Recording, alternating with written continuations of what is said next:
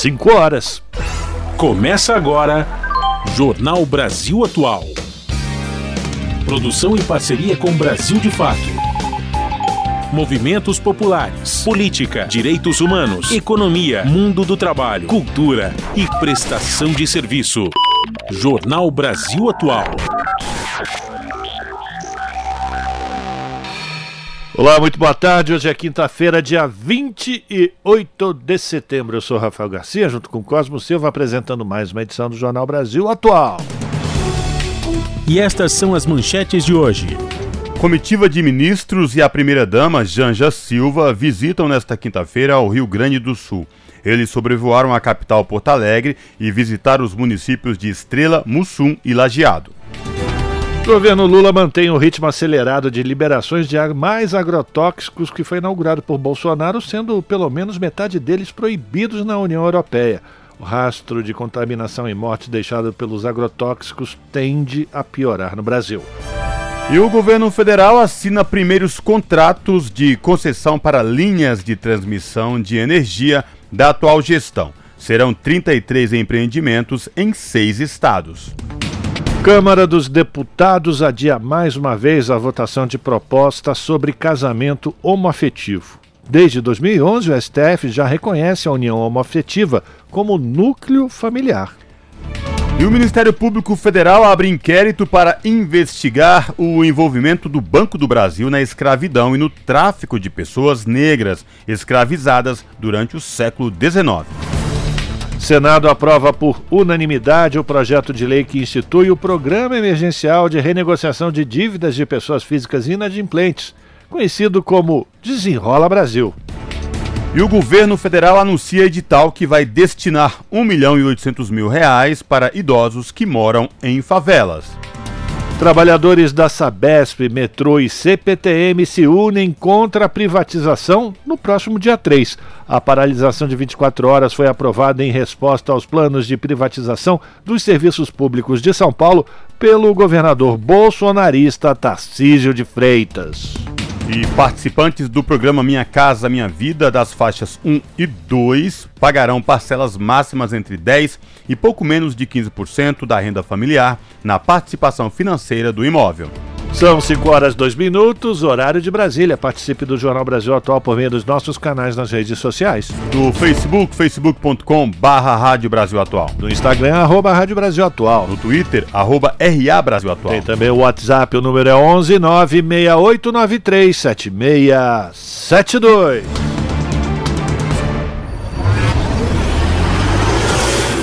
Jornal Brasil Atual. Uma parceria com Brasil de Fato. Na Rádio Brasil Atual. Tempo e temperatura. Tempinho mudou, né? A tarde desta quinta-feira aqui na capital paulista é de tempo totalmente nublado e ventinho gelado. Os termômetros marcam 16 graus neste momento. Tem possibilidade de garoa agora no final da tarde e no período da noite. Durante a madrugada já não chove, o tempo fica nublado e a temperatura fica na casa dos 14 graus.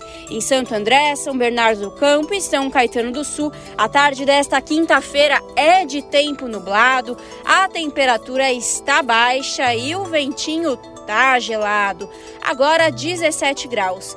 Tem previsão de garoa fina agora no final da tarde, que se estende por todo o período da noite e madrugada. E a temperatura fica na casa dos 14 graus na madrugada. Em Mogi das Cruzes, mesma coisa. A tarde desta quinta-feira é de tempo nublado e frio. Neste momento, 17 graus. Previsão de chuvisco durante o período da noite e madrugada e a temperatura cai mais e atinge os 14 graus na madrugada. E em Sorocaba, a tarde desta quinta-feira também é de tempo nublado e gelado, agora 19 graus na região. Previsão de garoa agora no finalzinho da tarde, que se estende também para o período da noite e da madrugada. A temperatura na madrugada cai e fica na casa dos 15 graus. No finalzinho do jornal, eu volto para falar como fica o tempo nesta sexta-feira. Na Rádio Brasil Atual, está na hora de dar o serviço. 5 horas, 5 minutos, trânsito aqui na cidade de São Paulo. A CET, que é a Companhia de Engenharia de Tráfego, diz que agora são 474 quilômetros de ruas e avenidas monitoradas na cidade com um trânsito lento. A pior região é a Zona Oeste, apresentando 153 quilômetros de lentidão, Zona Sul tem 131, Zona Leste 87 Região Central 52, por fim, Zona Norte 51 quilômetros de ruas e avenidas com trânsito congestionado. E a CET diz que a perspectiva, a previsão é que esse índice cresça daqui para frente. Lembrando que a partir de agora até às 8 da noite, carros com placas finais 7 e 8 estão proibidos de circular no centro expandido de São Paulo por conta do rodízio municipal de veículos. E a gente vai saber agora como é que está a situação do transporte público sobre trilhos com ele, o nosso astro que ficou escondido pelas nuvens, Cosmo Silva. Boa tarde, Cosmo. Boa tarde, Rafael. Recalque, né? Porque como São Pedro manda depois de uma temperatura de 36, 37, baixa e aí 18, 19. Eu acho que foi Cosme Damião. Você não deu muitos docinhos ontem como você deveria dar para agradar eles. Será? Eu acho que sim. Vamos seguir aqui então. Olha, segundo o metrô, todas as linhas operam em situação de tranquilidade nesta tarde de quinta-feira. O passageiro que pretende utilizar as linhas do metrô da cidade de São Paulo agora à tarde não vai encontrar nenhum problema. A gente falou nas manchetes do jornal sobre a campanha dos metroviários, dos funcionários da CPTM e também da Sabesp contra os planos de privatizações. Pois bem, Rafael, quem circula nas estações de metrô e trens aqui da capital de São Paulo, vai perceber que alguns funcionários andam com coletes aí contra a privatização do metrô, contra a privatização dos trens. E aí, quando as pessoas conversam com eles, eles explicam a importância eh, desse modal continuar aí na, na responsabilidade do, do serviço público, né, do, do dos e, governadores do estado. E a importância de um debate franco, né, com a população sobre o que significa privatizar esse tipo de serviço, que não é o que o governo, o governo do estado de São Paulo vem realizando nos últimos anos, não é isso, Cosmo? Até porque a gente sabe que algumas linhas da CPTM, por falar em CPTM neste exato momento, a Companhia Paulista de Trens Metropolitanos informa que todas as linhas operam em situação de tranquilidade, sem nenhuma intercorrência para os passageiros. Voltando à nossa discussão sobre a campanha contra a privatização, a gente sabe que algumas linhas da CPTM que foram dadas à iniciativa privada, o que vem causando de transtorno quase que semanalmente para os passageiros, não é, Rafael? E no metrô a mesma coisa na linha 5 Lilás. Quase toda semana tem um problema acontecendo na linha 5 Lilás, sem falar da linha 4 amarela, ambas linhas que foram privatizadas pelos governos tucanos. Tá, e portanto, você que ouve agora o Jornal da Rádio Brasil Atual, muita atenção e quando encontrar um funcionário do metrô ou da CPTM com colete contra a privatização, vai lá conversa com esse funcionário porque você vai entender a importância de se manter este serviço aí público para a população de São Paulo. Agora, Situação para quem pretende pegar as rodovias Anchieta ou Rodovia dos Imigrantes rumo à Baixada Santista ou quem vem de lá para o ABC Capital utilizando as mesmas rodovias. Pois é, Cosmo, tudo tranquilo, segundo a concessionária, não existe nenhum ponto de congestionamento, apesar do tempo triste, chuvoso, molhado, úmido, se você preferir.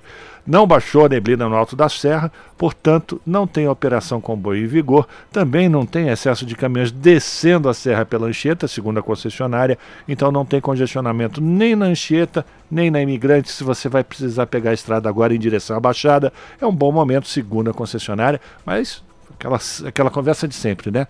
Atenção, porque as pistas estão escorregadias. Desça com segurança e boa viagem. Rádio Brasil Atual 98,9 FM. FM. Jornal Brasil Atual. Uma parceria com Brasil de Fato. 5 horas e 9 minutos. Uma comitiva de ministros e a primeira-dama, Janja Silva, visitam nesta quinta-feira ao Rio Grande do Sul. Pela manhã, eles sobrevoaram a capital Porto Alegre e visitaram os municípios de Estrela, Mussum e Lajeado. Mais detalhes na reportagem de Renato Ribeiro. Janja representa o presidente Lula, que já está em preparação para a cirurgia que fará nesta sexta-feira no quadril. A comitiva ainda tem reuniões em Lajeado com prefeitos, vereadores, secretários municipais e empresários. Os ministros vão detalhar, ainda nesta quinta-feira, como serão utilizados os créditos de um bilhão de reais em recursos do BNDES liberados por medida provisória, além de operações com o Banco do Brasil e a Caixa Econômica Federal. O dinheiro é voltado para empresários e produtores rurais que tiveram perdas em municípios que decretaram estado de calamidade. No momento, 20 municípios estão nesta situação, mas o número já chegou a 93.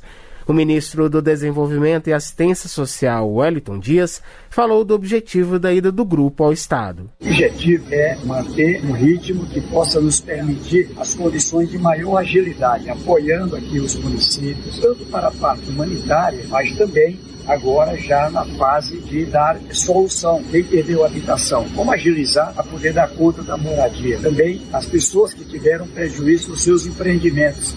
Também integram a comitiva os ministros Paulo Teixeira, do Desenvolvimento Agrário, e Paulo Pimenta, da Secretaria de Comunicação, além de representantes de outros órgãos do governo. Nesta quinta-feira, o governo federal atendeu o pedido do governador Eduardo Leite e flexibilizou as regras do regime de recuperação fiscal ao publicar decreto reconhecendo o estado de calamidade pública no estado e nos municípios atingidos pelas chuvas. Da Rádio Nacional, em Brasília, Renato Ribeiro. 5 horas 11 minutos o Supremo Tribunal Federal terminou o julgamento do marco temporal para a demarcação das terras indígenas nesta quarta-feira. Ontem, a decisão final do STF definiu critérios para orientar as decisões da Justiça nos casos de demarcação e quem traz mais informações para a gente é o repórter Osama El Gauri. Entre eles, a Corte decidiu pela inconstitucionalidade do marco temporal, ou seja, a Constituição não delimita aos indígenas somente as terras que eles já ocupavam ou disputavam na Justiça em 5 de outubro de 1988, data da promulgação do texto constitucional. O Supremo também reconheceu o direito dos indígenas às terras tradicionais, desde que a tradicionalidade seja comprovada por laudos científicos e outras análises. A indenização a não indígenas de boa-fé foi garantida. Ao longo do julgamento, o ministro Edson Fachin defendeu a proposta ao terceiro de boa-fé que esteja na posse da terra declarada como de ocupação tradicional indígena, assiste direito à indenização prévia pelas benfeitorias, bem como a aquela decorrente do regime de responsabilização civil do Estado por eventuais danos causados por Estados e pela União em decorrência da titulação indevida de terras indígenas, a Corte também decidiu pela compensação territorial aos indígenas quando não há possibilidade de retomada da terra original.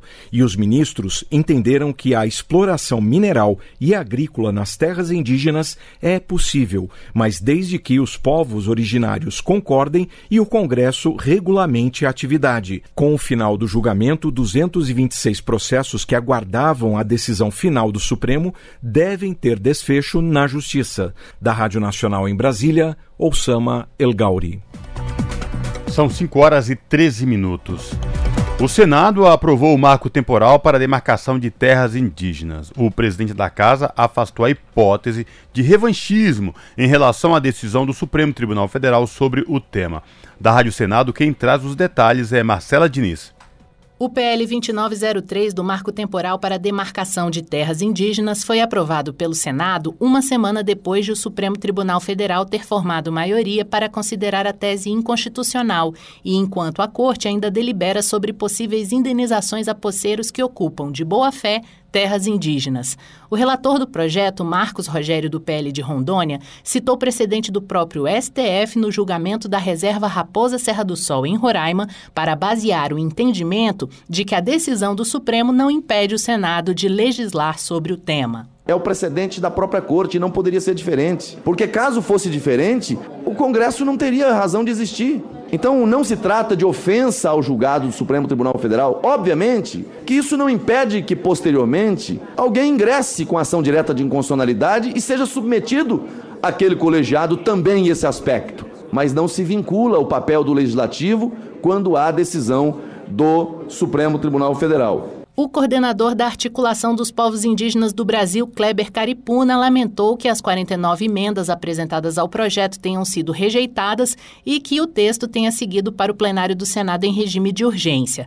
Para ele, faltou diálogo com os povos indígenas e a APIB cogita tanto ingressar com ação direta de inconstitucionalidade no Supremo, quanto pedir vetos ao presidente Lula. Todas as propostas de emendas apresentadas foram totalmente rejeitadas. Isso demonstra a não disposição para o diálogo, para o debate, de resolver o problema, problema que é crônico para todos, né, para os povos indígenas, para os pequenos produtores rurais. Isso para a gente é um, um resultado muito ruim, porque a gente sabe onde isso vai acabar lá no final. Temos ainda né, a possibilidade aí de veto do presidente Lula em algumas questões, né? estamos também trabalhando com essa possibilidade. Em último caso, né, no âmbito do próprio judiciário, né, tomar as providências que forem necessárias.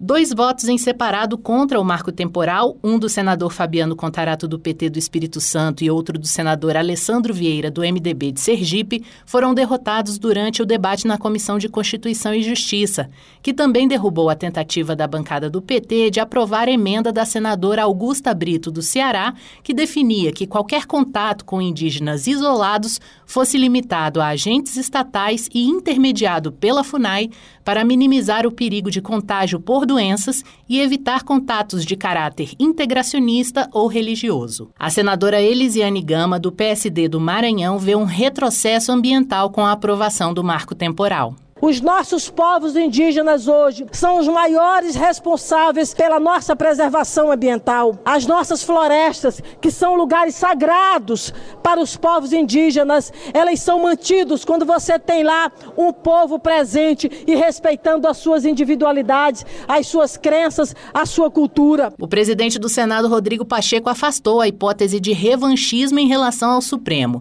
e disse que a decisão da Casa sobre o marco temporal reflete a vontade da maioria Sem revanchismo, sem sentimento de divisão, sem sentimento de ódio, porque definitivamente tudo que nós não precisamos no país é semear a discórdia entre os poderes e entre as instituições e semear a discórdia na sociedade brasileira. A tese do marco temporal condiciona a demarcação de terras indígenas à comprovação de ocupação no dia 5 de outubro de 1988, data da promulgação da Constituição Federal, o que, na prática, dificulta novas demarcações. O projeto aprovado pelo Senado segue para a sanção do presidente Lula. Da Rádio Senado, Marcela Diniz. 5 horas e 17 minutos e a gente vai falar agora do destempero e do silêncio do general Augusto Heleno na última sessão da CPMI na terça-feira que mostram o desgaste das Forças Armadas. A avaliação é de Marina Barreto, que é pesquisadora do Núcleo Direito e Democracia do Centro Brasileiro de Análise e Planejamento e também do Centro de Análise da Liberdade e do Autoritarismo. Ela conversou com a Luana Ibelli, apresentadora do programa Central do Brasil, exibido aqui na TVT, e a gente acompanha agora. Vamos começar nossa conversa pelo seguinte ponto. Uma das principais estratégias do general Heleno foi tentar diminuir a importância de Mauro Cid como seu ajudante de ordens não falasse nem participasse de discussões relevantes. Mas parece que essa estratégia não deu muito certo, né, Marina? Queria que você comentasse aí essas contradições. Tem toda razão, Luana. O que o general Heleno fez foi falar, ah, né, parecia que era um incapaz o Mauro Cid. Falou que o Mauro Cid era apenas um entre quatro ajudantes de ordem, que ele não tinha relevância nenhuma, que ele não participava de reuniões com a alta cúpula do Exército, né, das Forças Armadas. Então, é, ele tentou pintar uma cena de que o Mauro Cid não era relevante para qualquer desmando do presidente Jair Bolsonaro. E aí o Rogério Correia, o deputado federal do PT de Minas Gerais, justamente já levantou essa bola de que o que, que ele estava fazendo ali era tentar desclassificar a delação que caiu como uma bomba no colo dos bolsonaristas na semana passada, né? Então, falou que era uma caixa preta, que a gente não sabia nada sobre a delação, que era uma fantasia, que o Mauro Cid não tinha um papel relevante. Só que, de fato, como você falou, não funcionou. Porque, primeiro, ele falou muita coisa. Tanto que ele falou quanto que ele não falou foi muito relevante. E o que ele falou, todo mundo ali já subiu pelos calcanhares, né? O governo. E a oposição ficou justamente na posição de tentar colocar panos quentes, falar como ele é um general de quatro estrelas muito respeitado.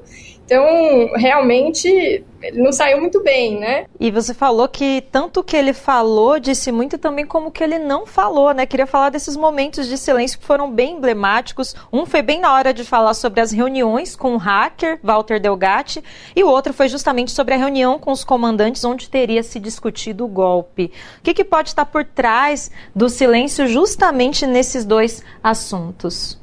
É uma ótima pergunta, porque na verdade o que ele, assim como o Mauro Cid, assim como o Coronel Lawande já tinham tentado, era chegar no STF e falar: Ó, oh, STF, eu quero ser é, liberado dessa oitiva, não quero comparecer à CPMI. E todos os ministros que votaram, no caso do general Heleno, foi o ministro Zanin, deram habeas corpus falando: olha, você precisa comparecer, mas você pode ficar em silêncio. E ele efetivamente começou respondendo a perguntas, mas aí já se exaltou com a Elisiane Gama, né, a relatora, e o que é esse silêncio eloquente revela é justamente que ele não quer se incriminar, né? não quer piorar a situação para o lado dele. Então, como você muito bem apontou, ele deixou no ar respostas sobre as questões mais relevantes. Enquanto que o que ele respondeu foi: ah, não, eu estava do lado do presidente, o presidente queria jogar dentro das quatro linhas da Constituição, então não cabia a mim fazer alguma coisa contra. Uma justificativa absolutamente falha, né? Porque se o presidente não jogasse contra, nas quatro linhas, ele ia seguir, né? O que se depende do argumento é isso. Então, esses silêncios foram bastante indicativos de efetivamente uma tentativa de não melar mais, porque a gente sabe que ele tem um, um destemperamento bastante grande, né? Não é a primeira vez. Na própria CPI, ele soltou vários palavrões, foi censurado justamente por isso. A gente ouviu porque o microfone estava ligado, né? Pois é, você falou desse destempero, eu queria falar justamente disso. Ele mostrou esse destempero em vários momentos, o que contrasta bastante com a imagem de controle e integridade que é tão cultivada pelos militares. Marina, você acha que isso é um sinal de preocupação aí das Forças Armadas com todas essas revelações que vêm sendo feitas? Ele deixou ali cair um pouco da máscara? Acho que sim não. Não porque, como já disse, ele vem de um destempero histórico, desde que ele assumiu o governo Bolsonaro. Uma das grandes frases que ficaram imortalizadas no pior sentido dele é que ele ia tomar Lexotan na veia para ajudar o Bolsonaro a intervir no STF. Falou isso numa formatura de militares em 2021, em dezembro de 2021. Então ele era já conhecido por esse estilo absolutamente agressivo. Soltou nota no Twitter falando sobre é, esticar a corda, então que era insuportável que o STF pegasse celular, enfim, várias situações, né? O repertório de ações dele já mostra como o tipo de ação que ele fez, inclusive, que tem um viés de gênero bastante relevante, porque o tratamento que ele dispensou às mulheres foi muito diferente do tratamento que ele dispensou aos homens, não soltou nenhum palavrão um homem, ao contrário do que ele fez xingando a Elisiane Gama, inclusive respondeu a mesma pergunta que ela tinha feito, de uma maneira muito mais urbana e esperada da posição dele para o Randolfo Rodrigues. Então, tem toda essa situação, né? É, esse viés de gênero bastante claro. Agora, como você falou, também isso é um sinal de que as Forças Armadas estão bastante desgastadas e eles estão preocupados com isso. Tanto que, na segunda-feira, o general Múcio Monteiro se reuniu com é, o Randolfo Rodrigues, né, o líder do governo no Senado, e os outros comandantes das Forças Armadas, para justamente falar que né, isso está muito desgastante, a gente espera que acabe logo e tal, o que também está aliado com a, a recente declaração do Arthur Maia, o presidente né, da CPMI, falando justamente como os trabalhos já estão se encerrando, a gente precisa livrar os militares. Tem toda uma concatenação, vamos dizer assim, de estratégias institucionais. Pois é, e a CPMI já está chegando na reta final. Como você bem disse, a previsão de entrega do relatório é 17 de outubro e o Arthur Maia já disse que vai priorizar os requerimentos que levem os financiadores para depor. Queria saber de você qual é a expectativa para essa reta final. Pois é, é, a gente tem discursos um pouco diferentes, tanto do Arthur Maia quanto da Elisiane Gama, né, o presidente e a relatora. O Arthur Maia falou isso, eu acho que também muito nessa concatenação que a gente tem visto de Múcio né, articulando ali por trás das cortinas. A gente precisa reforçar o caráter democrático das Forças Armadas, punir logo os militares que são golpistas e tentar manter um verniz mais democrático possível, melhorar a imagem das Forças Armadas. Até porque a gente sabe que a pesquisa mais recente da Datafolha mostrou que 64% da população não confia né, nas Forças Armadas. Então, é, a gente tem um desgaste muito grande. O Helena, inclusive, foi uma parte grande desse desgaste. Agora, a Lisiane Gama tem uma postura mais combativa, no sentido de que ela já tinha cantado essa bola lá atrás, né? Na verdade, falado de fazer uma delação do CID antes dela acontecer, se o CPMI poderia acolher uma delação, e agora que a delação já aconteceu na Polícia Federal, foi recusada pelo Ministério Público, vale lembrar, ela já ventilou para a imprensa justamente de tentar compartilhar dados da, da delação do CID com a CPMI, porque tem um relatório a ser entregue, um relatório bastante importante no dia 17 de outubro, então ela está de olho nisso, nessa articulação aí. E a gente também tem oitiva na semana que vem do Walter Braga Neto, apenas, né, que era o ministro da Defesa e foi o vice-presidente da chapa do Bolsonaro em 2022. Depoimentos então, importantíssimos que a gente vai continuar acompanhando, né, Marina? acho que muita coisa vem por aí e a gente fica de olho, claro. Obrigada pela sua análise e até uma próxima oportunidade. Eu que agradeço, Luana. Boa semana para vocês. Tchau, tchau. Nós conversamos com Marina Barreto, pesquisadora do Núcleo Direito e Democracia do SEBRAP. Você está ouvindo Jornal, Jornal Brasil, Brasil Atual. Atual. São 5 horas e 25 minutos e a FAO, a Organização para a Alimentação e Agricultura da ONU, defende redução das emissões de metano do gado e do arroz. O novo relatório da agência oferece opções para sistemas agroalimentares eficientes, resilientes e ambientalmente, ambientalmente sustentáveis. Ufa! Metano é responsável por cerca de 20% das emissões globais de gases de efeito estufa. Dentro desse quantitativo, 32% tem origem na pecuária e 8% na produção de arroz. Da ONU News em Nova York, quem traz mais informações para a gente é o Felipe de Carvalho. As emissões do gás metano estão se tornando cada vez mais um motor da crise climática. Para reforçar a conscientização sobre possíveis ações que podem ser tomadas, a Organização das Nações Unidas para a Alimentação e Agricultura, FAO, publicou um novo relatório nesta segunda-feira o documento, chamado Emissões de Metano em Sistemas de Pecuária e Arroz, descreve estratégias de medição e mitigação dos efeitos nocivos no sistema climático. O metano é responsável por cerca de 20% das emissões globais de gases de efeito estufa e é pelo menos 25 vezes mais potente que o dióxido de carbono para reter o calor na atmosfera, a diretora-geral adjunta da FAO, Maria Helena Semedo, afirmou que os países que se comprometem a reduzir as emissões do gás contribuem para sistemas agroalimentares mais eficientes, inclusivos, resilientes, de baixas emissões e sustentáveis. O relatório tem como objetivo fazer com que os sistemas agroalimentares contribuam com a promessa global de metano. A iniciativa é endossada por mais de 150 países, com foco em diminuir até 2030 as emissões de metano em 30% em relação aos níveis de 2020, o que evitaria mais de 2 graus Celsius de aumento médio da temperatura global até 2050. Da ONU News em Nova York, Felipe de Carvalho. E o nosso contato agora no Jornal da Rádio Brasil Atual é com a Cida de Oliveira. A Cida que é repórter do portal da Rede Brasil Atual, redebrasilatual.com.br. Olá, Cida, prazer te receber aqui no Jornal da Rádio Brasil Atual. Seja bem-vinda, tudo bem?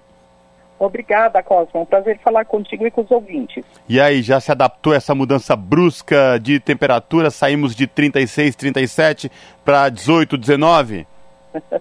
A gente vai se adaptando, né? Mas eu particularmente gosto mesmo do friozinho. E por falar em mudanças, é, meio ambiente, temperatura, eu sei que um dos temas de hoje, do destaque do portal da RBA, diz respeito a como enfrentar a poderosa indústria e banir agrotóxicos proibidos por aqui. É isso mesmo, Cida? É isso mesmo, Cosmo. Nós acompanhamos essa semana um seminário que, que foi tratar justamente desse tema, né? Que é muito importante se tomar providências para tentar reverter esse quadro que a gente vive, né? De que o Brasil, na verdade, ele, ele sofre uma situação de contaminação, né? É uma coisa persistente, uma coisa que, que, que vai aumentando, né? É, contaminação, eu estou falando das águas, contaminação é, do solo, você tem inclusive é, problemas que são trazidos pela, pelo uso intensivo, descontrolado, né? Não que eu é, seja é, que eu, quero, eu, que eu quero dizer aqui, Cosmo, o uso é, descontrolado é que muitas vezes a gente pensa que só quem está é, é, exposto ao agrotóxico, seja no ambiente de trabalho, como o agricultor, né? Mas, mas, mas não é, porque o agrotóxico ele está é, de uma maneira tão é, difundida, né? Tão, é, ele invade tudo, por quê? Porque você tem os, os excessos é, no alimento que a gente consome, a gente tem também o, a, a, as pulverizações né, aéreas que, que é, grandes quantidades de veneno que o vento leva, né? Não é um produto que vai ser é, é, atingir o alvo ali e tudo bem, e ele só vai funcionar ali como dizem os defensores do, do, do, do agrotóxico. Mas a verdade é que a gente tem essa situação aí que precisa ser enfrentada, né? Muitas doenças surgindo, doenças graves, né? Vários tipos de câncer em pessoas de todo tipo de idade. E, e estudos, um detalhe, viu, Cosmo? Tem muitos estudos que mostram é, que, que, que os casos de câncer eles são cada vez maiores justamente onde tem a presença do agronegócio, com grande uso de agrotóxicos. É, isso, isso é muito bem lembrado e muito bem detalhado, detalhado por você, porque, é, para além disso, além da questão ambiental, né, do meio ambiente, nós estamos aí à beira, se tudo isso vem se confirmando e os alertas vêm sendo dados, de um colapso, por exemplo, na saúde pública, né, Cida? É verdade, Cosmo. Então você tem uma situação em que o Brasil já há, há muitos anos, é, eu, eu, não tenho esse dado, mas menos uma década, o Brasil já é o campeão latino-americano no uso de agrotóxicos, né? É o maior mercado, é onde mais se usa. Então você tem é, é um mercado desse que acaba sendo crescente, né?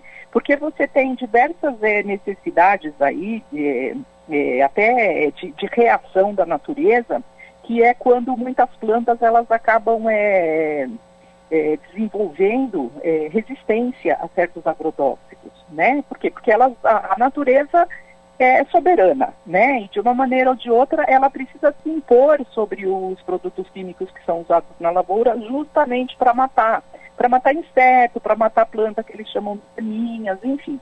E aí, nessa, nessa, eh, nesse crescente uso, essas plantas vão desenvolver resistências aos insetos e cada vez se usa mais agrotóxico, né?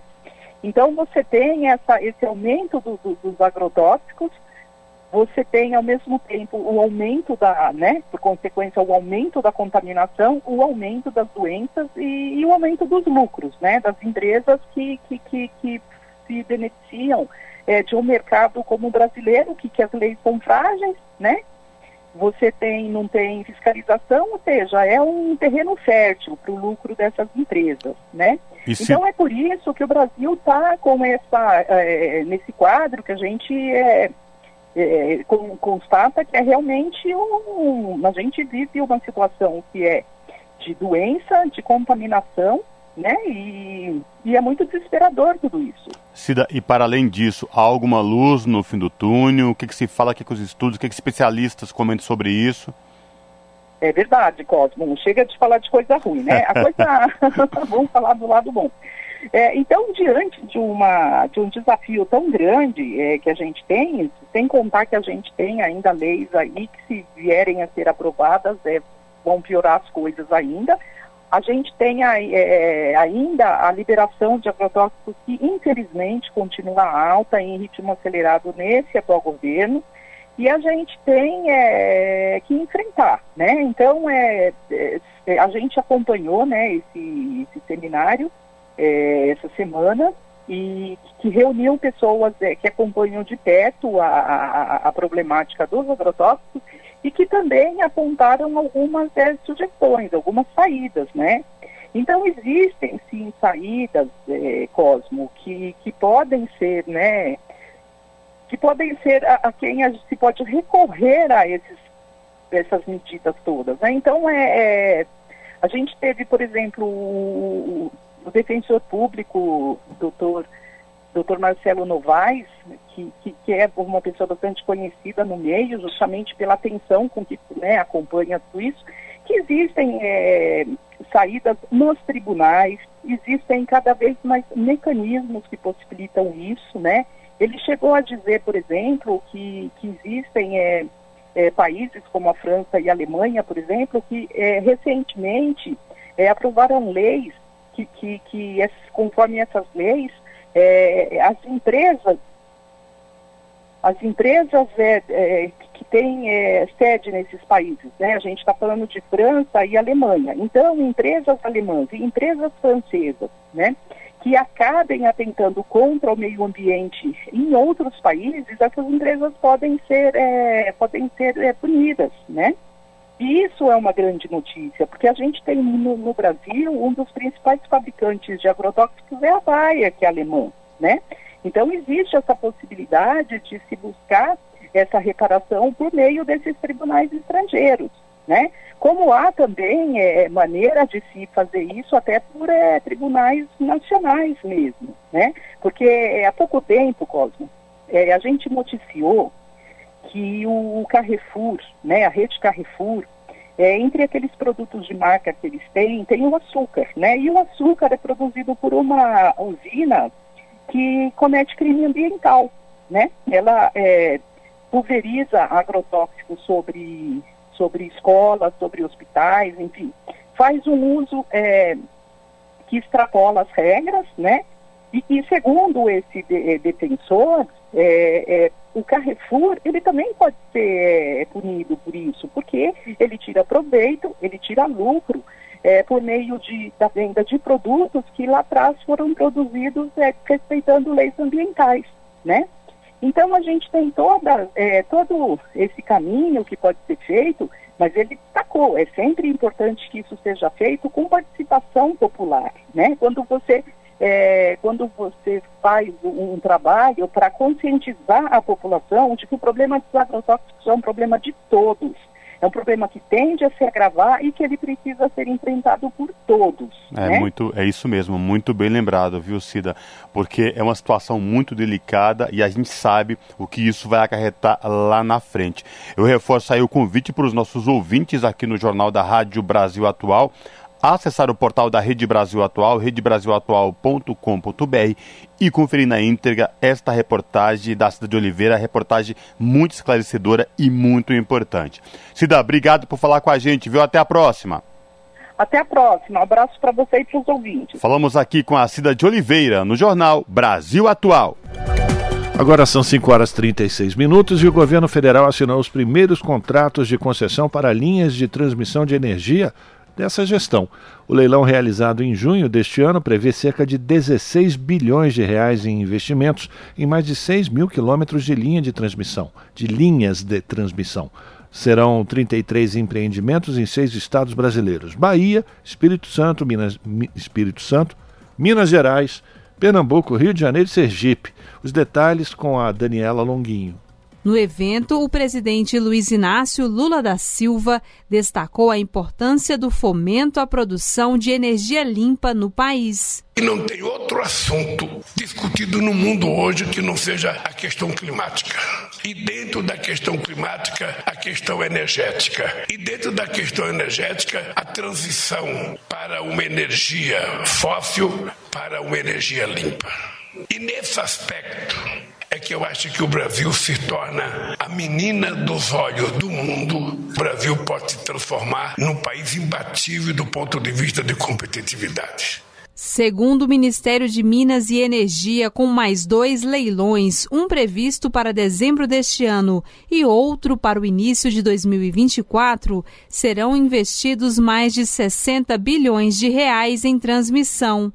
Após o evento, o ministro de Minas e Energia, Alexandre Silveira, afirmou que o horário de verão só volta este ano se houver evidências de sua necessidade. Como o setor elétrico é um setor extremamente sensível e que ele depende também do índice pluviométrico, é importante que nós o tempo todo nos mantenhamos precavidos sob afirmação de que vai ou não vai acontecer. O horário de verão ele só acontecerá, é evidente, se tiver sinais e evidências de uma necessidade de segurança de suprimento do setor elétrico brasileiro. De acordo com Silveira, o país não apresenta sinais que justifiquem a medida.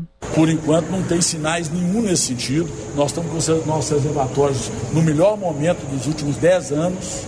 Existe uma questão grave pluviométrica do norte do país que causa impactos sociais gravíssimos, em especial nos municípios do Amazonas. Mas com relação ao setor elétrico nós continuamos estáveis. O setor de bares e restaurantes defende a volta do horário de verão no Brasil. De acordo com a Abrazel, Associação Brasileira de Bares e Restaurantes, a medida gera impacto direto no faturamento, com crescimento entre 10% e 15%. Da Rádio Nacional em Brasília, Daniela Longuinho. Você está ouvindo? Jornal Brasil Atual. Uma parceria com Brasil de Fato. São 5 horas e 39 minutos. Conselho de Direitos Humanos alerta para risco de bullying virtual em crianças. A prática causa ansiedade, sofrimento emocional e até suicídio infantil uma em cada três crianças no mundo é afetada. E o debate destacou o papel das plataformas digitais em promover moderação de conteúdo em linha com os padrões internacionais de direitos humanos. E quem traz mais detalhes para a gente direto de Nova York, da ONU News, é o Felipe de Carvalho. O bullying virtual viola diversos direitos das crianças, incluindo o direito à saúde mental, à educação, ao lazer e à privacidade. Por esta razão, o tema foi abordado em sessão especial no Conselho de Direitos Humanos nesta quarta-feira. Outros impactos do bullying virtual são ansiedade, sofrimento emocional e até suicídio infantil. O membro do Comitê de Direitos da Criança, Felipe Jafé, presente na sessão, em Genebra, disse que a responsabilidade pela segurança das crianças é coletiva. Cyberbullying is very real and as has been pointed out affects about one in three children worldwide. Jafé afirmou que o bullying virtual é muito real e afeta uma em cada três crianças no mundo.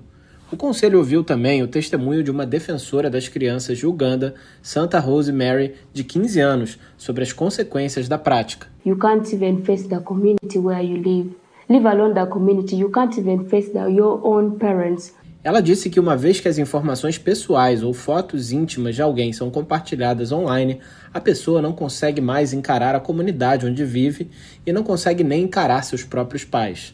A ativista alertou que situações como essa podem levar uma criança a tirar a própria vida, quando tem aquela sensação de não ser mais necessária na comunidade. A vice-chefe de direitos humanos da ONU, Nada Al-Nashif, observou que de acordo com o Comitê para a Eliminação de Todas as Formas de Discriminação contra as Mulheres, CEDAW, o bullying virtual afeta meninas quase duas vezes mais do que meninos. Anxiety, fear and emotional distress, sleeplessness and psychosomatic pain. Ela destacou que crianças sujeitas a bullying são mais propensas a faltar à escola, ter um desempenho pior nos testes e podem sofrer insônia e dor psicossomática. Nashif também enfatizou a centralidade e o poder das empresas no espaço online. Ela mencionou a responsabilidade do setor de tecnologia de fornecer ferramentas de privacidade adaptadas e seguir diretrizes de moderação de conteúdo em linha com os padrões internacionais de direitos humanos. A diretora de políticas de segurança da empresa Meta, Deepali Liberham, participou da discussão e falou sobre a magnitude do problema. Ela disse que somente no terceiro trimestre de 2023 cerca de 15 milhões de conteúdos foram detectados nas plataformas Facebook e Instagram que constituíam bullying e assédio. A maioria foi removida proativamente pela Meta antes mesmo de ser denunciada, disse ela. Da ONU News em Nova York, Felipe de Carvalho. 5 horas e 42 minutos. A Comissão de Direitos Humanos da Câmara aqui no Brasil realizou uma audiência pública para discutir o projeto que proíbe ações de racismo por parte de agentes públicos ou profissionais de segurança privada. A repórter Carla Alessandra acompanhou o debate. A relatora da proposta na comissão, deputada Reginete Bispo, do PT do Rio Grande do Sul, afirmou que é indispensável que a legislação preveja a capacitação dos agentes de segurança para bem exercerem suas funções e também estabeleça limites e punições para a eventual infração ou excessos. A letalidade policial tem um recorte racial evidente, com 81,5% das vítimas sendo negras. Apesar de representarem apenas 56% da população. Isso reflete o racismo estrutural em nossa sociedade. A representante do Ministério dos Direitos Humanos, Ana Luísa Zago, que participou da audiência, destacou que a desagregação de dados propostas no texto em análise na comissão é fundamental para traçar políticas públicas que revertam o atual quadro de violência das polícias contra jovens negros.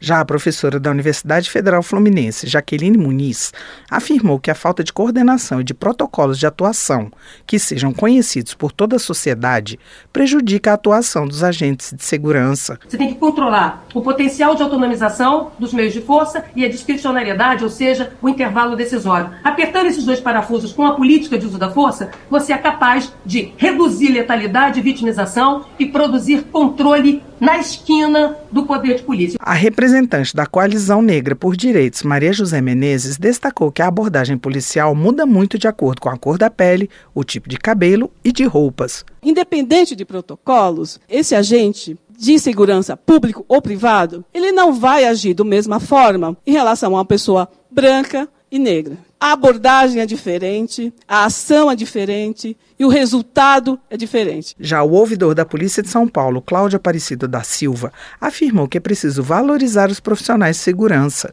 Ele defendeu também que os cursos de direitos humanos que são oferecidos para as corporações devem ser mais práticos e não teóricos, como acontece atualmente. Da Rádio Câmara de Brasília, Carla Alessandra. São 5 horas e 45 minutos.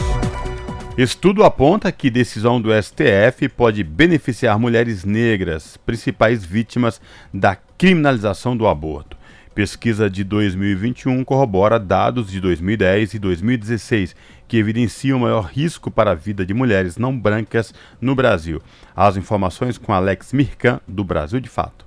Mulheres negras têm 46% mais chance de recorrer a um aborto do que mulheres brancas. É o que mostra a Pesquisa Nacional do Aborto, ainda não publicada oficialmente.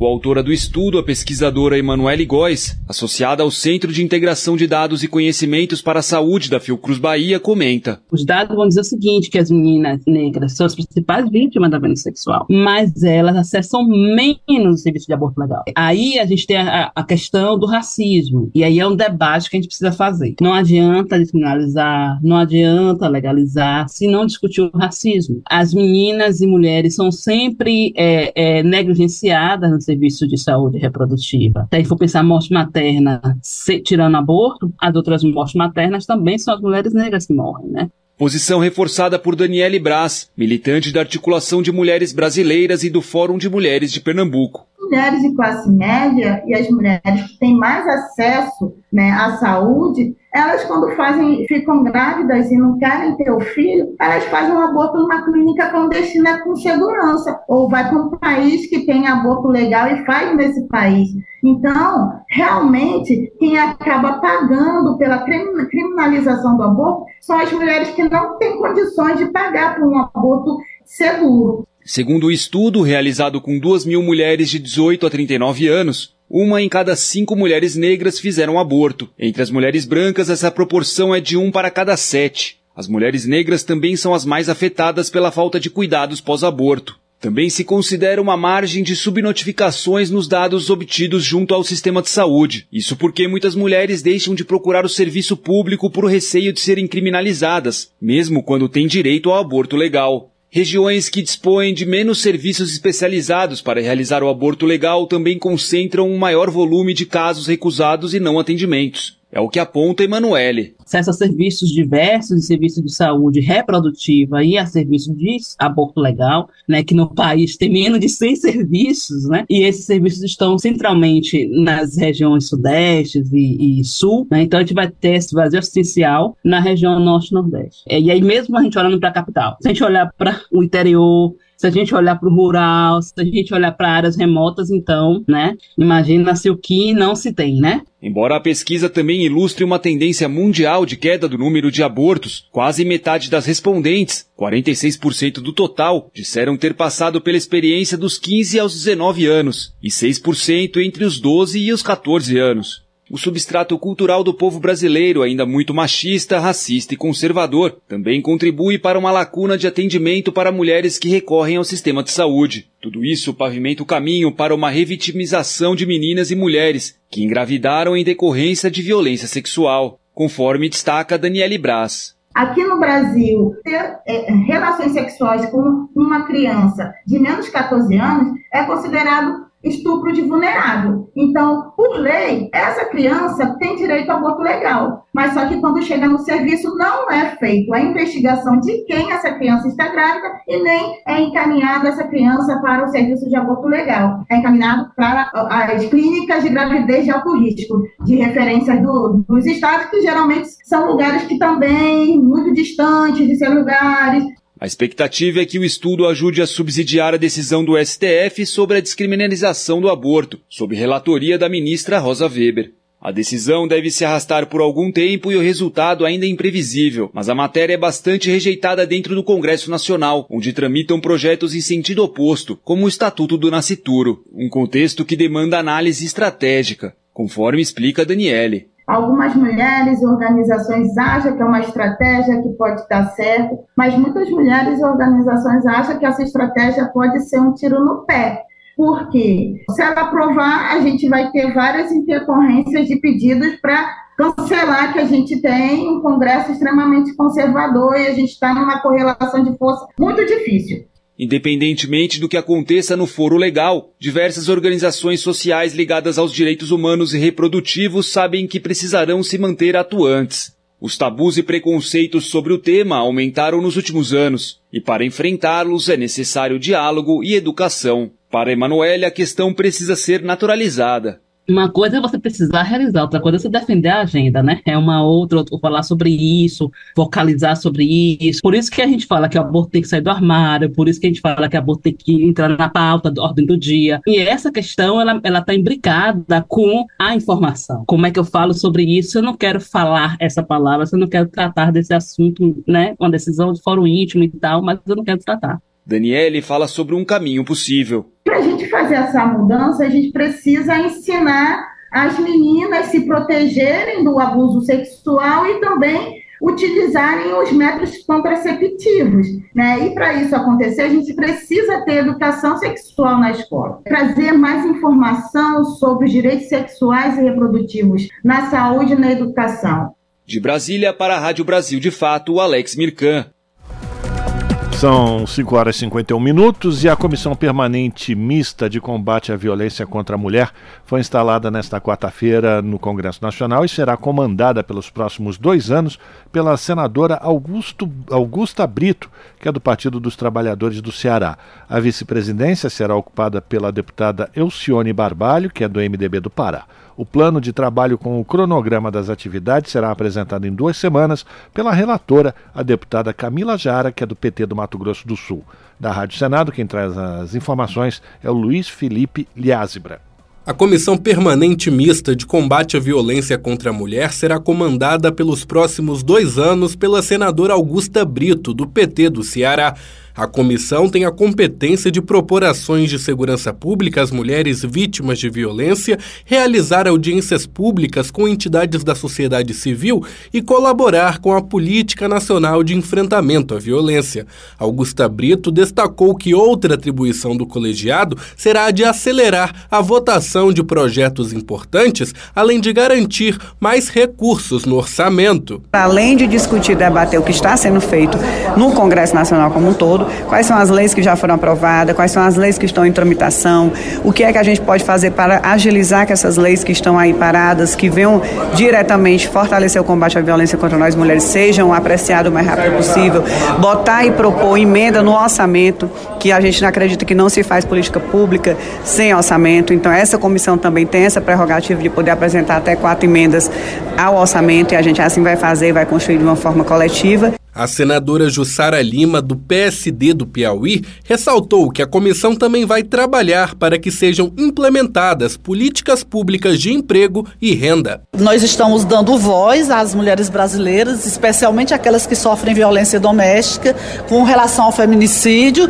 e nós estamos aqui justamente para criar leis que possibilitem as mulheres a não aceitar mais esse tipo de violência e também possibilitar a ela a, a, políticas públicas que elas possam trabalhar, que ela vai ser amparada. O líder do governo no Congresso Nacional, o senador Randolfo Rodrigues, do Amapá, disse que a instalação da comissão é central para combater o machismo e a misoginia. O funcionamento dessa comissão, porque ela é, é central para uma das mazelas do Brasil contemporâneo: o machismo, a misoginia tem seus piores produtos no feminicídio e na violência contra a mulher. Existia uma lacuna no Congresso Nacional a não instalação dessa comissão. Eu me sinto muito honrado de ter participado, de ter contribuído para que essa lacuna hoje fosse preenchida. A vice-presidência da comissão será ocupada pela deputada Elcione Barbalho, do MDB do Pará, e o plano de trabalho com o cronograma das atividades será apresentado em duas semanas pela relatora, deputada Camila Jara, do PT de Mato Grosso do Sul. Sob a supervisão de Maurício Desante, da Rádio Senado, Luiz Felipe Liázebra. São 5 horas e 54 minutos.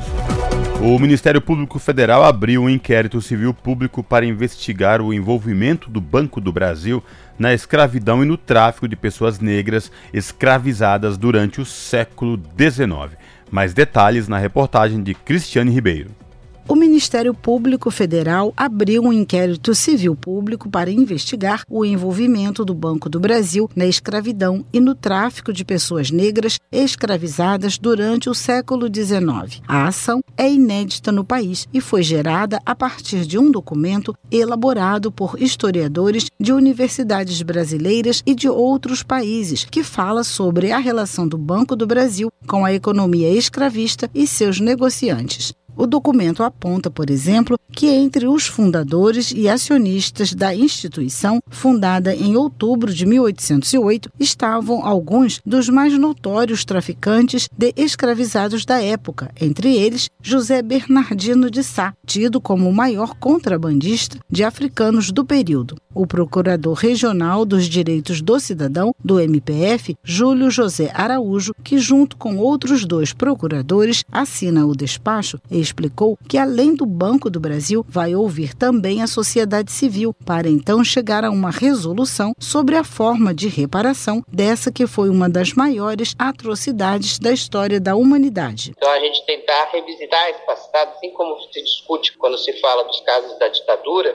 é identificar esse passado e a partir do momento em que certas questões precisam ser elucidadas, pensar em formas de reparação. E essas reparações são variadas. Podem ser reparações simbólicas, reparações monetárias. Aí são vários mecanismos para que a gente não faça com que essa história ela fique escondida, né, anulada, e que a gente possa reavivar essa história e ao mesmo tempo pensar em, em caminhos de reparação. Ainda segundo o procurador Júlio Araújo, o inquérito tem prazo de um ano para conclusão, podendo ser prorrogado por mais um ano. Ele adiantou que está agendada para o dia 27 de outubro uma reunião no Rio de Janeiro com a direção do Banco do Brasil, historiadores que propuseram a ação e representantes da sociedade civil. Em pauta, o debate sobre medidas de reparação histórica. O Banco do Brasil informou em nota que já foi notificado sobre a ação do Ministério Público Federal e que o departamento jurídico da instituição vai analisar o documento e prestar as informações necessárias dentro do prazo previsto, que termina no dia 17 de outubro. Da Rádio Nacional no Rio de Janeiro, Cristiane Ribeiro. 5 horas e 57 minutos e a UNCTAD, que é a agência da ONU, pede ação global para descarbonizar o transporte marítimo. A indústria naval aumentou em 20% nas emissões de gases do efeito estufa em uma década. O uso de combustíveis limpos requer altos investimentos, aumento de custos pode prejudicar nações insulares e menos desenvolvidas, segundo a agência da ONU. Quem traz mais informações é ele, Felipe de Carvalho, direto de Nova York. Mais de 80% do comércio mundial é realizado por navios. Para tornar a indústria de transporte marítimo menos poluente, são necessários combustíveis limpos, soluções digitais e uma transição equitativa para combater as emissões de carbono. Esses dados e conclusões fazem parte da revisão do Transporte Marítimo 2023, lançado nesta segunda-feira pela Conferência das Nações Unidas sobre Comércio e Desenvolvimento, UNCTAD. A meta de descarbonizar a indústria marítima global leva em conta que o setor é responsável por 3% das emissões globais de gases do efeito estufa, sendo que as emissões aumentaram 20% em apenas uma década. We need bold global actions to decarbonize shipping. Segundo a diretora de tecnologia e logística da UNCTAD, Shamika Sirimani, são necessárias ações globais ousadas para descarbonizar o comércio marítimo. De acordo com ela, investir em digitalização e tecnologia melhorará a previsibilidade e a confiabilidade do transporte.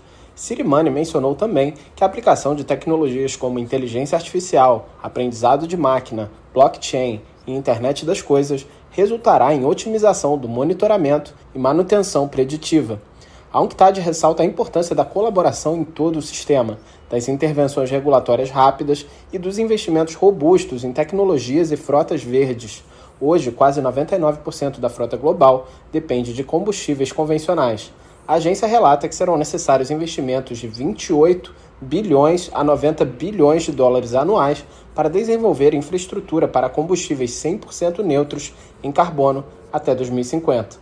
Da ONU News em Nova York, Felipe de Carvalho. Se você gosta do nosso jornalismo independente e quer rever nossas entrevistas e reportagens, acesse o canal da Rádio Brasil Atual no YouTube. Nosso endereço é youtube.com/barra Rádio Brasil Atual. Ajude a nossa voz ser cada vez mais forte e ir cada vez mais longe. Inscreva-se em nossos canais, curta e compartilhe o conteúdo Rádio Brasil Atual e TVT. Rádio Brasil Atual e TVT. Compromisso com a notícia, compromisso com a democracia, compromisso com você. 18 horas. Rádio Brasil Atual.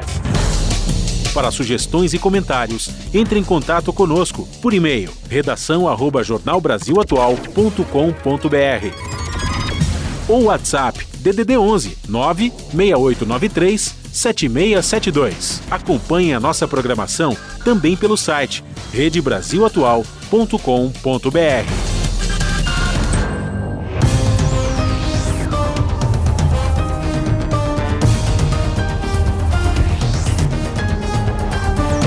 6 horas, vamos fazer contato com a redação da TVT para a gente conhecer os destaques da edição desta quinta-feira do seu jornal, que começa pontualmente 7 da noite pelo canal 44.1 digital, sinal aberto para toda a região metropolitana de São Paulo. Quem vai trazer os detalhes para a gente da edição de hoje é a apresentadora Ana Flávia Quitério. Olá, Flavinha, boa noite. Diga aí, o que, é que a gente vai poder acompanhar a partir das 7 da noite no seu jornal?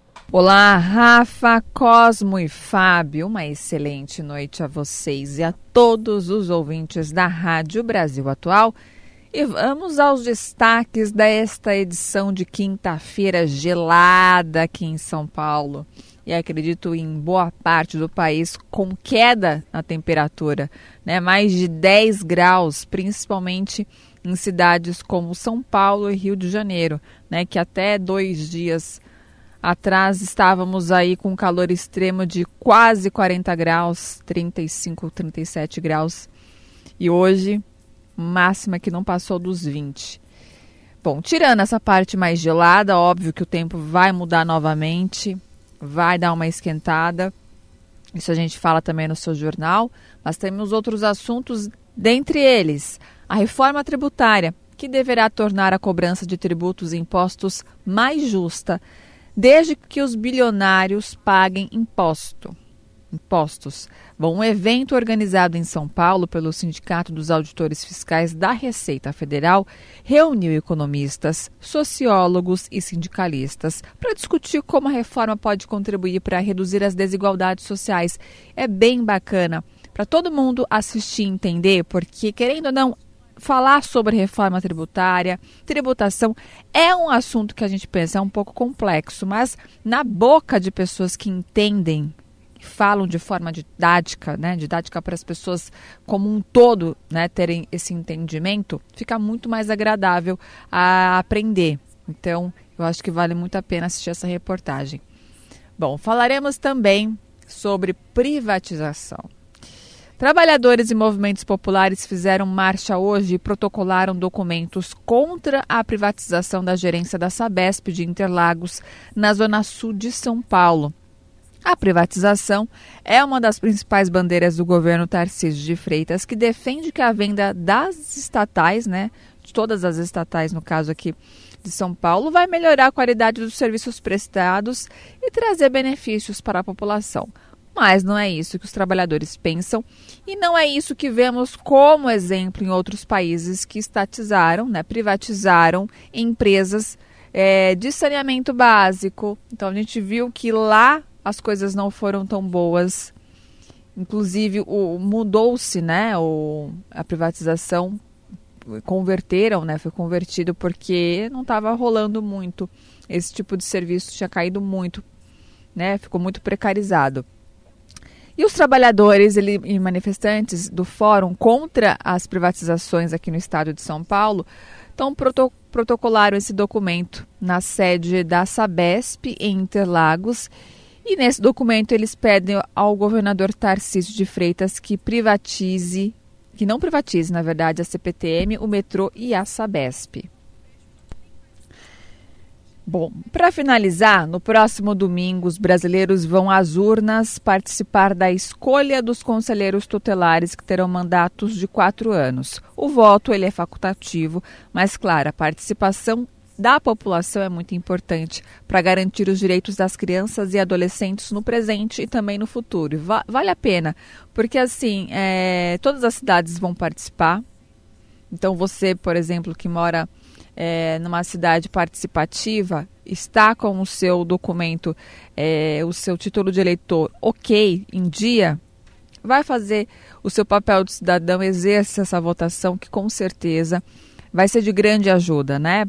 Também até procurar se, se inteirar sobre o assunto, entender o papel de extrema importância de um conselheiro tutelar, principalmente para os direitos das crianças e também dos adolescentes. Bom, esses foram os destaques da edição de hoje aqui do seu jornal, mas vale sempre lembrar que para mais notícias e informações é só se conectarem com a, comigo através do youtube.com barra RedeTVT tudo junto ou pelo canal 44.1 UHF. Lá vocês vão conferir pontualmente às 7 da noite o seu jornal com todos esses destaques, claro, em notícias, né? E as outras também, que vale muito a pena conferir. Beijo grande, Rafa, Cosme, Fábio, bom jornal aí para vocês e até daqui a pouco. Esse é o Jornal Brasil Atual. Uma parceria com Brasil de Fato. 6 horas e 6 minutos. Mais uma vez foi adiada a votação de proposta sobre o casamento homoafetivo. A repórter Lara Raj acompanhou o debate da proposta, que deve ser votada no próximo mês. Vamos acompanhar. Continua causando polêmica na Comissão de Previdência da Câmara dos Deputados a proposta que inclui no Código Civil a proibição do casamento entre pessoas do mesmo sexo. Desde 2011, o Supremo Tribunal Federal já reconhece a união homoafetiva como núcleo familiar, equiparando as relações entre pessoas do mesmo sexo às uniões estáveis entre homens e mulheres. Mas os contrários à união homoafetiva argumentam que a decisão sobre o assunto deve ser tomada pelos parlamentares. De autoria do ex-deputado Capitão Assunção, o projeto em discussão na comissão proíbe que relações entre pessoas do mesmo sexo equiparem-se ao casamento ou à entidade familiar. Ele está sendo analisado em conjunto a outro projeto do ex-deputado Clodovil Hernandes, que, em sentido contrário, inclui no Código Civil a possibilidade de que duas pessoas do mesmo sexo constituam união homoafetiva. O parecer do relator na Comissão de Previdência, deputado Pastor Eurico, do PL de Pernambuco, foi pela rejeição do projeto de Clodovil e pela aprovação do projeto do ex-deputado Capitão Assunção. Alguns deputados apresentaram voto em separado oposto ao do relator, alegando que a proposta que proíbe a união homoafetiva é inconstitucional, diante do entendimento já tomado pelo STF.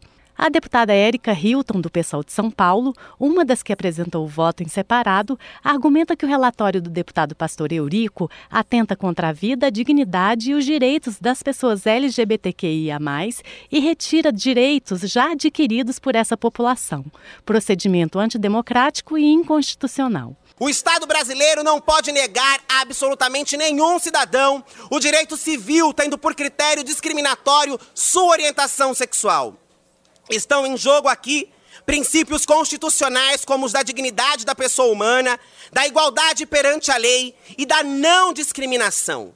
Pessoas homoafetivas têm o direito de possuir direitos civis idênticos aos demais. A deputada Priscila Costa, do PL do Ceará, argumenta que a Constituição reconhece apenas a união estável entre o homem e a mulher como entidade familiar. Para ela, o STF legislou no lugar do parlamento, e isso é antidemocrático. Segundo ela, ao tratar do assunto, o parlamento está protegendo direitos individuais. O deputado pastor Sargento Isidório, do Avante da Bahia, disse que a preocupação dele é de que, ao ser garantido no parlamento o direito civil ao casamento, esse direito seja exigido nas igrejas. O deputado pastor Henrique Vieira, do PSOL do Rio de Janeiro, lembrou que desde a decisão do STF em 2011, nenhuma igreja foi obrigada a celebrar casamentos. Ele destacou que a proposta irá impedir o casamento civil e apenas essa medida está em discussão, o que para ele significa tratar os homossexuais como subcidadãos. Da Rádio Câmara de Brasília, Lara Raj. Jornal Brasil Atual. Uma parceria com Brasil de Fato. São 6 horas 9 minutos e a sexta audiência pública da Comissão de Constituição e Justiça sobre a reforma tributária do Senado tratou dos regimes específicos e favorecidos que dizem respeito aos bens e serviços que contarão com isenção ou alíquota reduzida de imposto. Também foi debatida a questão da Zona Franca de Manaus, que conta com incentivos fiscais até o ano de 2073 para o senador veneziano Vital do Rego, apesar dos diferentes pontos de vista, o clima político é favorável à aprovação da reforma. Da Rádio Senado, os detalhes com Marcela Diniz. A sexta audiência pública da Comissão de Constituição e Justiça sobre a reforma tributária tratou dos regimes específicos e favorecidos que terão tratamento diferenciado, como saúde e educação. Os bens e serviços que contarão com isenção ou alíquota reduzida de imposto serão definidos em lei complementar depois da aprovação da PEC 45. O presidente executivo do Sindicato da Indústria de Produtos Farmacêuticos, Nelson Mussolini, e o representante do Fórum de Entidades de Ensino Particular, Emerson Casale, defenderam que não haja aumento de carga tributária sobre áreas essenciais como saúde e educação. Casale argumentou que assegurar essa neutralidade na reforma significará menos pressão sobre serviços públicos. Quando a gente fala de educação, cada família que investe, ela está desonerando o Estado. Quando a gente fala em saúde, esse tratamento diferenciado retorna todo na redução de custos do sistema de saúde e no aumento da produtividade do trabalhador brasileiro. Lei complementar à reforma tributária também tratará de casos como o da Zona Franca de Manaus, que tem existência assegurada até 2073, mas que precisa de mecanismos que continuem garantindo a sua competitividade, como assinalou o ex-superintendente da Suframa, Tomás Nogueira. A redação que foi trazida da Câmara Federal já, digamos, faz este movimento de impor que a lei complementar adote os mecanismos necessários para que se mantenha a competitividade na Zona Franca. O ex-presidente do IBGE e do BNDES, Paulo Rabelo de Castro, participou do debate representando o Instituto Atlântico, que reúne especialistas em políticas públicas e que apresentou ao Senado uma proposta alternativa com a supressão do imposto seletivo e da contribuição estadual e a sugestão de cinco níveis de alíquota do Imposto sobre Bens e Serviços, IBS.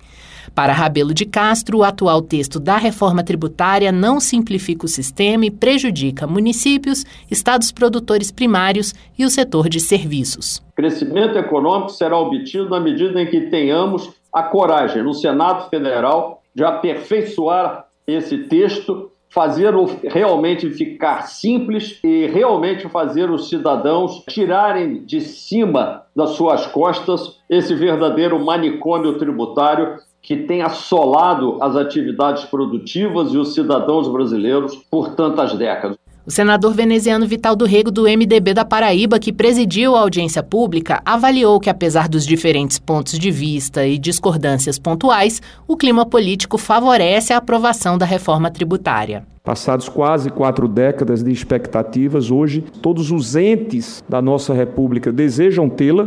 Tem um governo federal desejoso, os governos estaduais com as suas ressalvas, os governos municipais com as suas reconhecidas ressalvas e, em especial, o contribuinte, que é, na ponta, quem mais paga e paga de forma mais injusta.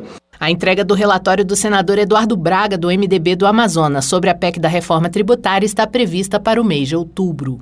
Da Rádio Senado, Marcela Diniz. São 6 horas e 13 minutos. A Comissão de Assuntos Econômicos do Senado aprovou por unanimidade o projeto de lei que institui o Programa Emergencial de Renegociação de Dívidas de Pessoas Físicas Inadimplentes, conhecido como Desenrola Brasil. O projeto estabelece normas para facilitação de acesso a crédito, redução dos riscos de inadimplência e de superindevidamento de pessoas físicas, além de tratar de renegociação de dívidas e limitar os juros do pagamento rotativo do cartão de crédito. A matéria segue agora em caráter emergencial para apreciação do plenário do Senado. A expectativa é que o texto seja votado na segunda-feira, uma vez que na terça a medida provisória que criou o programa perderá a validade. Em defesa da aprovação do projeto, o senador Jacques Wagner lembrou que boa parte das dívidas que tornam os brasileiros inadimplentes são pelos serviços de luz e água. Segundo o Ministério da Fazenda, o Desenrola Brasil terá validade até 31 de dezembro deste ano. Até lá, a expectativa é de que o programa beneficie até 70 milhões de pessoas. E o consumo nos lares brasileiros é o nome da pesquisa que é feita pela Abras, Associação Brasileira de Supermercados, registrou uma alta no consumo de 2,58% de janeiro a agosto deste ano na comparação com o mesmo período do ano passado. Em agosto, o consumo se manteve estável, fechando em 0,8%. Na comparação com agosto de 2022, o crescimento é de 4,12%. O valor da cesta de 35 produtos de largo consumo, que incluem alimentos, bebidas, carnes, produtos de limpeza, itens de higiene e beleza, teve queda de menos 1,71% em agosto, na comparação com julho. O resultado contempla os formatos de loja, que são o atacarejo, supermercado convencional, loja de vizinhança, hipermercado, mini-mercado e o e-commerce. Todos os indicadores são deflacionados pelo Índice Nacional de Preços ao Consumidor Amplo, o IPCA, que é medido pelo IBGE. São 6 horas e 15 minutos. O governo federal faz anúncio de edital que vai destinar 1 milhão e 800 mil reais para idosos que moram em favelas. Mais detalhes na reportagem de Carolina Pessoa. O ministro dos Direitos Humanos e da Cidadania, Silvio Almeida, anunciou nesta quarta-feira um edital de 1 milhão e 800 mil reais em investimentos em políticas para as pessoas idosas que vivem em favelas. Nós vamos lançar o edital Periferias, considerando o envelhecimento das pessoas idosas. Nós vamos investir em saúde, economia solidária, cooperativas e o Ministério, o governo federal vai.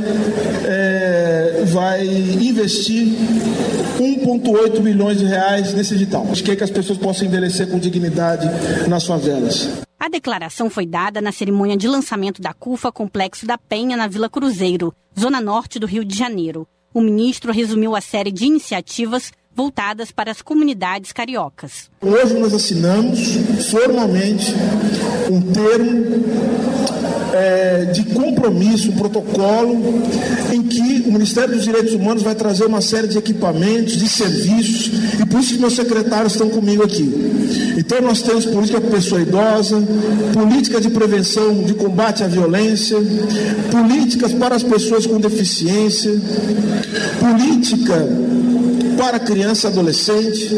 Então é isso que a gente vai trazer para este local. Celso Taide, fundador da CUFA e CEO da Favela Holding, dá mais detalhes sobre a nova unidade. A gente está lançando um espaço físico com 6 mil metros quadrados, com piscina, com quadra, com campo de futebol. Nosso objetivo sempre é empoderar aquelas pessoas daquele ambiente e são elas que vão propagar nossa mensagem, nossas ideias e a nossa ideologia. A CUFA é uma organização não governamental brasileira fundada em 1999 por jovens negros da favela Cidade de Deus. Atualmente está presente em todos os estados brasileiros e em outros 15 países, promovendo atividades nas áreas de educação, lazer, esportes, cultura e cidadania. O ministro Silvio Almeida aproveitou o evento para reforçar a importância do voto para as eleições do Conselho Tutelar, que acontecem neste domingo. As eleições de 2023 englobam 6.100 conselhos e serão escolhidos 30.500 conselheiros para mandatos de quatro anos. Da Rádio Nacional no Rio de Janeiro, Carolina Pessoa.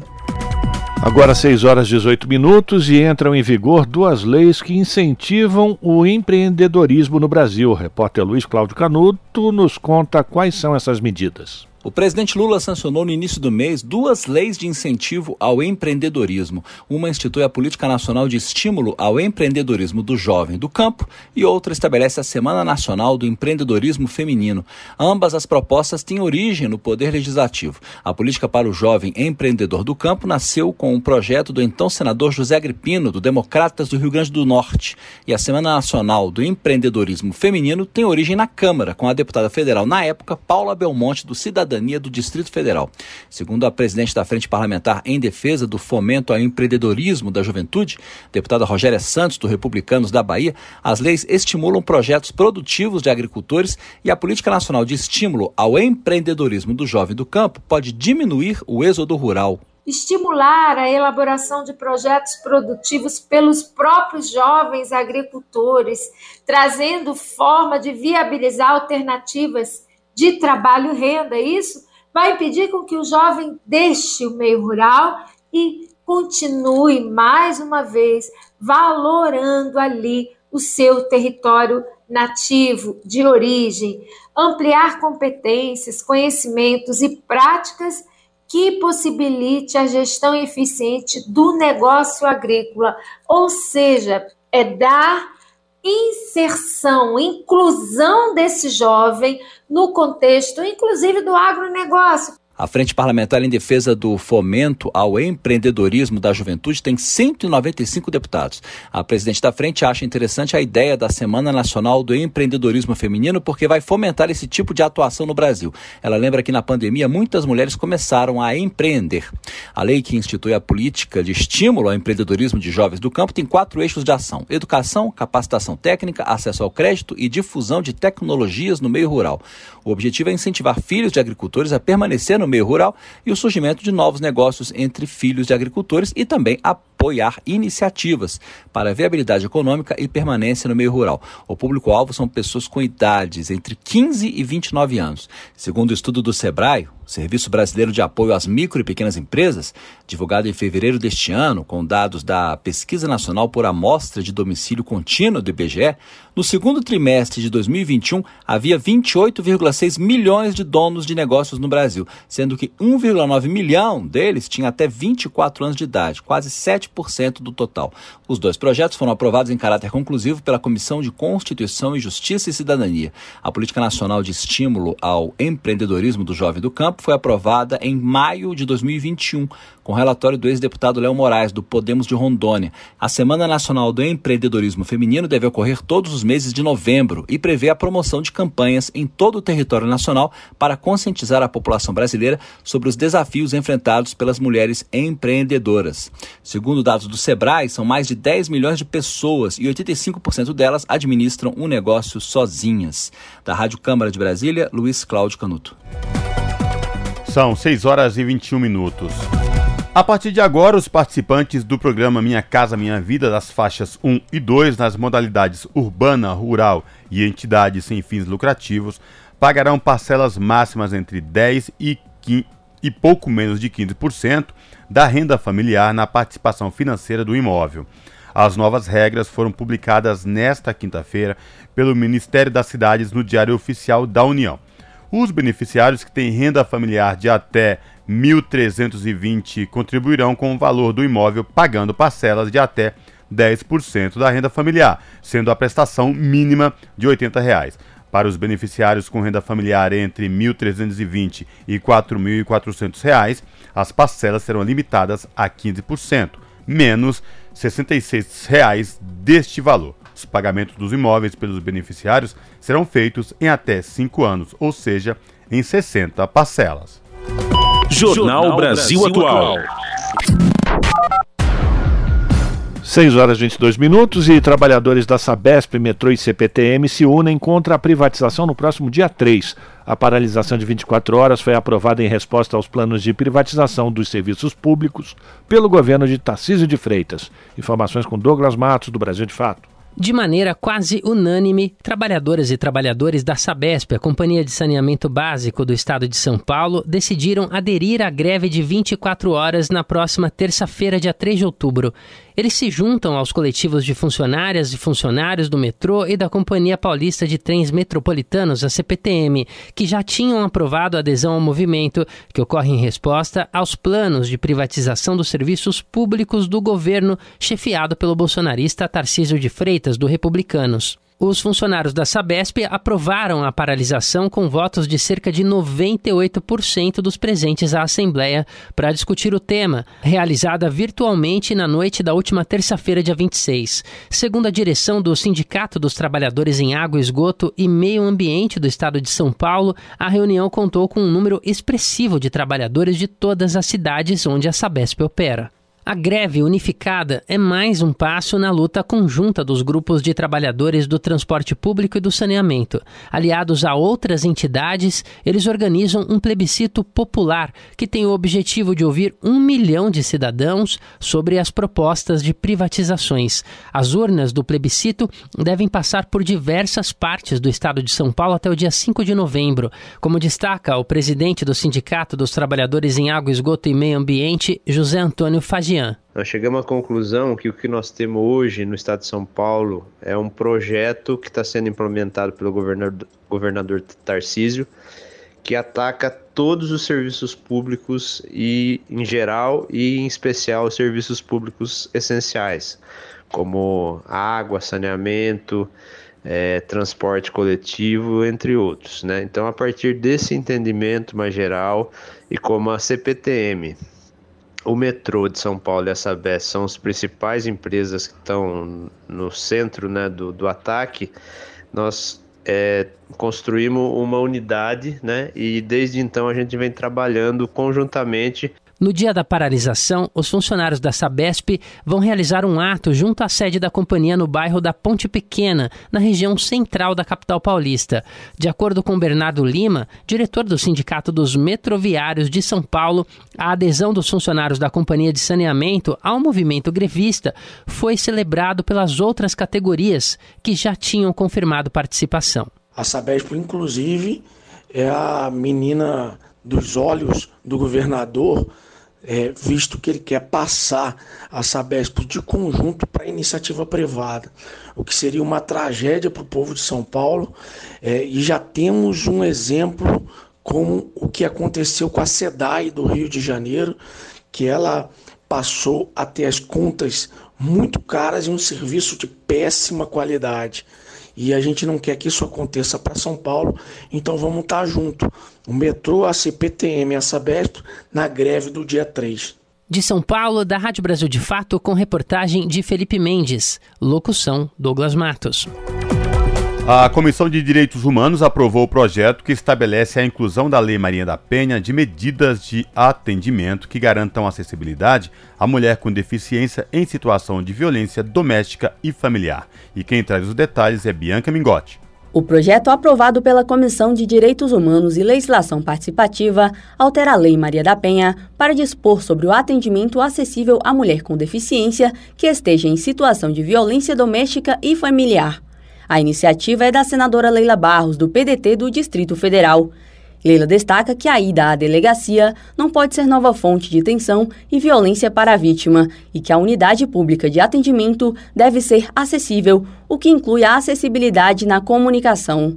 O texto prevê a implementação de atendimento policial especializado e acessível para as mulheres, em particular nas delegacias de atendimento à mulher, e determina que esse atendimento seja feito preferencialmente por mulheres. Além disso, garante o acesso aos serviços de defensoria pública ou de assistência jurídica gratuita em sede policial e judicial, mediante atendimento específico, acessível e humanizado. Segundo Leila, a iniciativa foi inspirada em proposição legislativa do município de Nova Lima, no estado de Minas Gerais. A relatora, senadora Ana Paula Lobato, do PSB do Maranhão, votou pela aprovação do projeto e destacou no relatório que as mulheres com deficiência fazem parte de um grupo duplamente excluído por conta do gênero e também da condição de deficiência. Na leitura do relatório de Ana Paula Lobato, o senador Fabiano Contarato, do PT do Espírito Santo, ressaltou a importância da acessibilidade nos serviços públicos e o mérito da proposição ao garantir o acolhimento de mulheres com deficiência vítimas de violência. Daí a importância da proposição, que garante atendimento especializado, humanizado e acessível prestado pelos órgãos integrantes do sistema de justiça a mulheres com deficiência em situação de violência. Busca o projeto transformar uma cultura institucional institucional que estigmatiza e marginaliza mulheres com deficiência, fragilizadas pelo contexto doméstico e familiar violento, garantindo a elas o acolhimento e o apoio de que necessitam para superar as adversidades em viver em segurança. A proposta será analisada agora pela Comissão de Constituição, Justiça e Cidadania, sob a supervisão de Maurício Desante, da Rádio Senado, Bianca Mingotti. Na Rádio Brasil Atual tempo e temperatura. Olha, o tempo continua fechado nesta sexta. A sexta-feira na região da capital paulista será de tempo nublado, previsão de chuvisco durante todo o dia que vai e volta. E a temperatura continua baixa, com máxima de 22 graus e mínima de 14 graus. Na região do ABC Paulista, a mesma coisa. Sexta-feira será de tempo nublado, sem aberturas para o sol. A temperatura cai e tem previsão de garoa ao longo do dia, com máxima de 20 graus na região do ABC e mínima de 14 graus. O tempo fica fechado também em Mogi das Cruzes. A sexta-feira será de tempo nublado e também tem previsão de chuvisco a qualquer hora do dia, com máxima de 22 graus e mínima de 15 graus. E em Sorocaba, a sexta-feira será de tempo parcialmente nublado, a temperatura volta a subir e não tem previsão de chuva, com máxima de 26 graus e mínima de 15 graus. Larissa Borer, Rádio Brasil Atual. E a gente termina aqui a edição do Jornal Brasil Atual, ligação direta. Agora a gente vai fazer contato com o Papo com o Zé Trajano. A gente volta amanhã a partir das 5 da tarde. Até lá!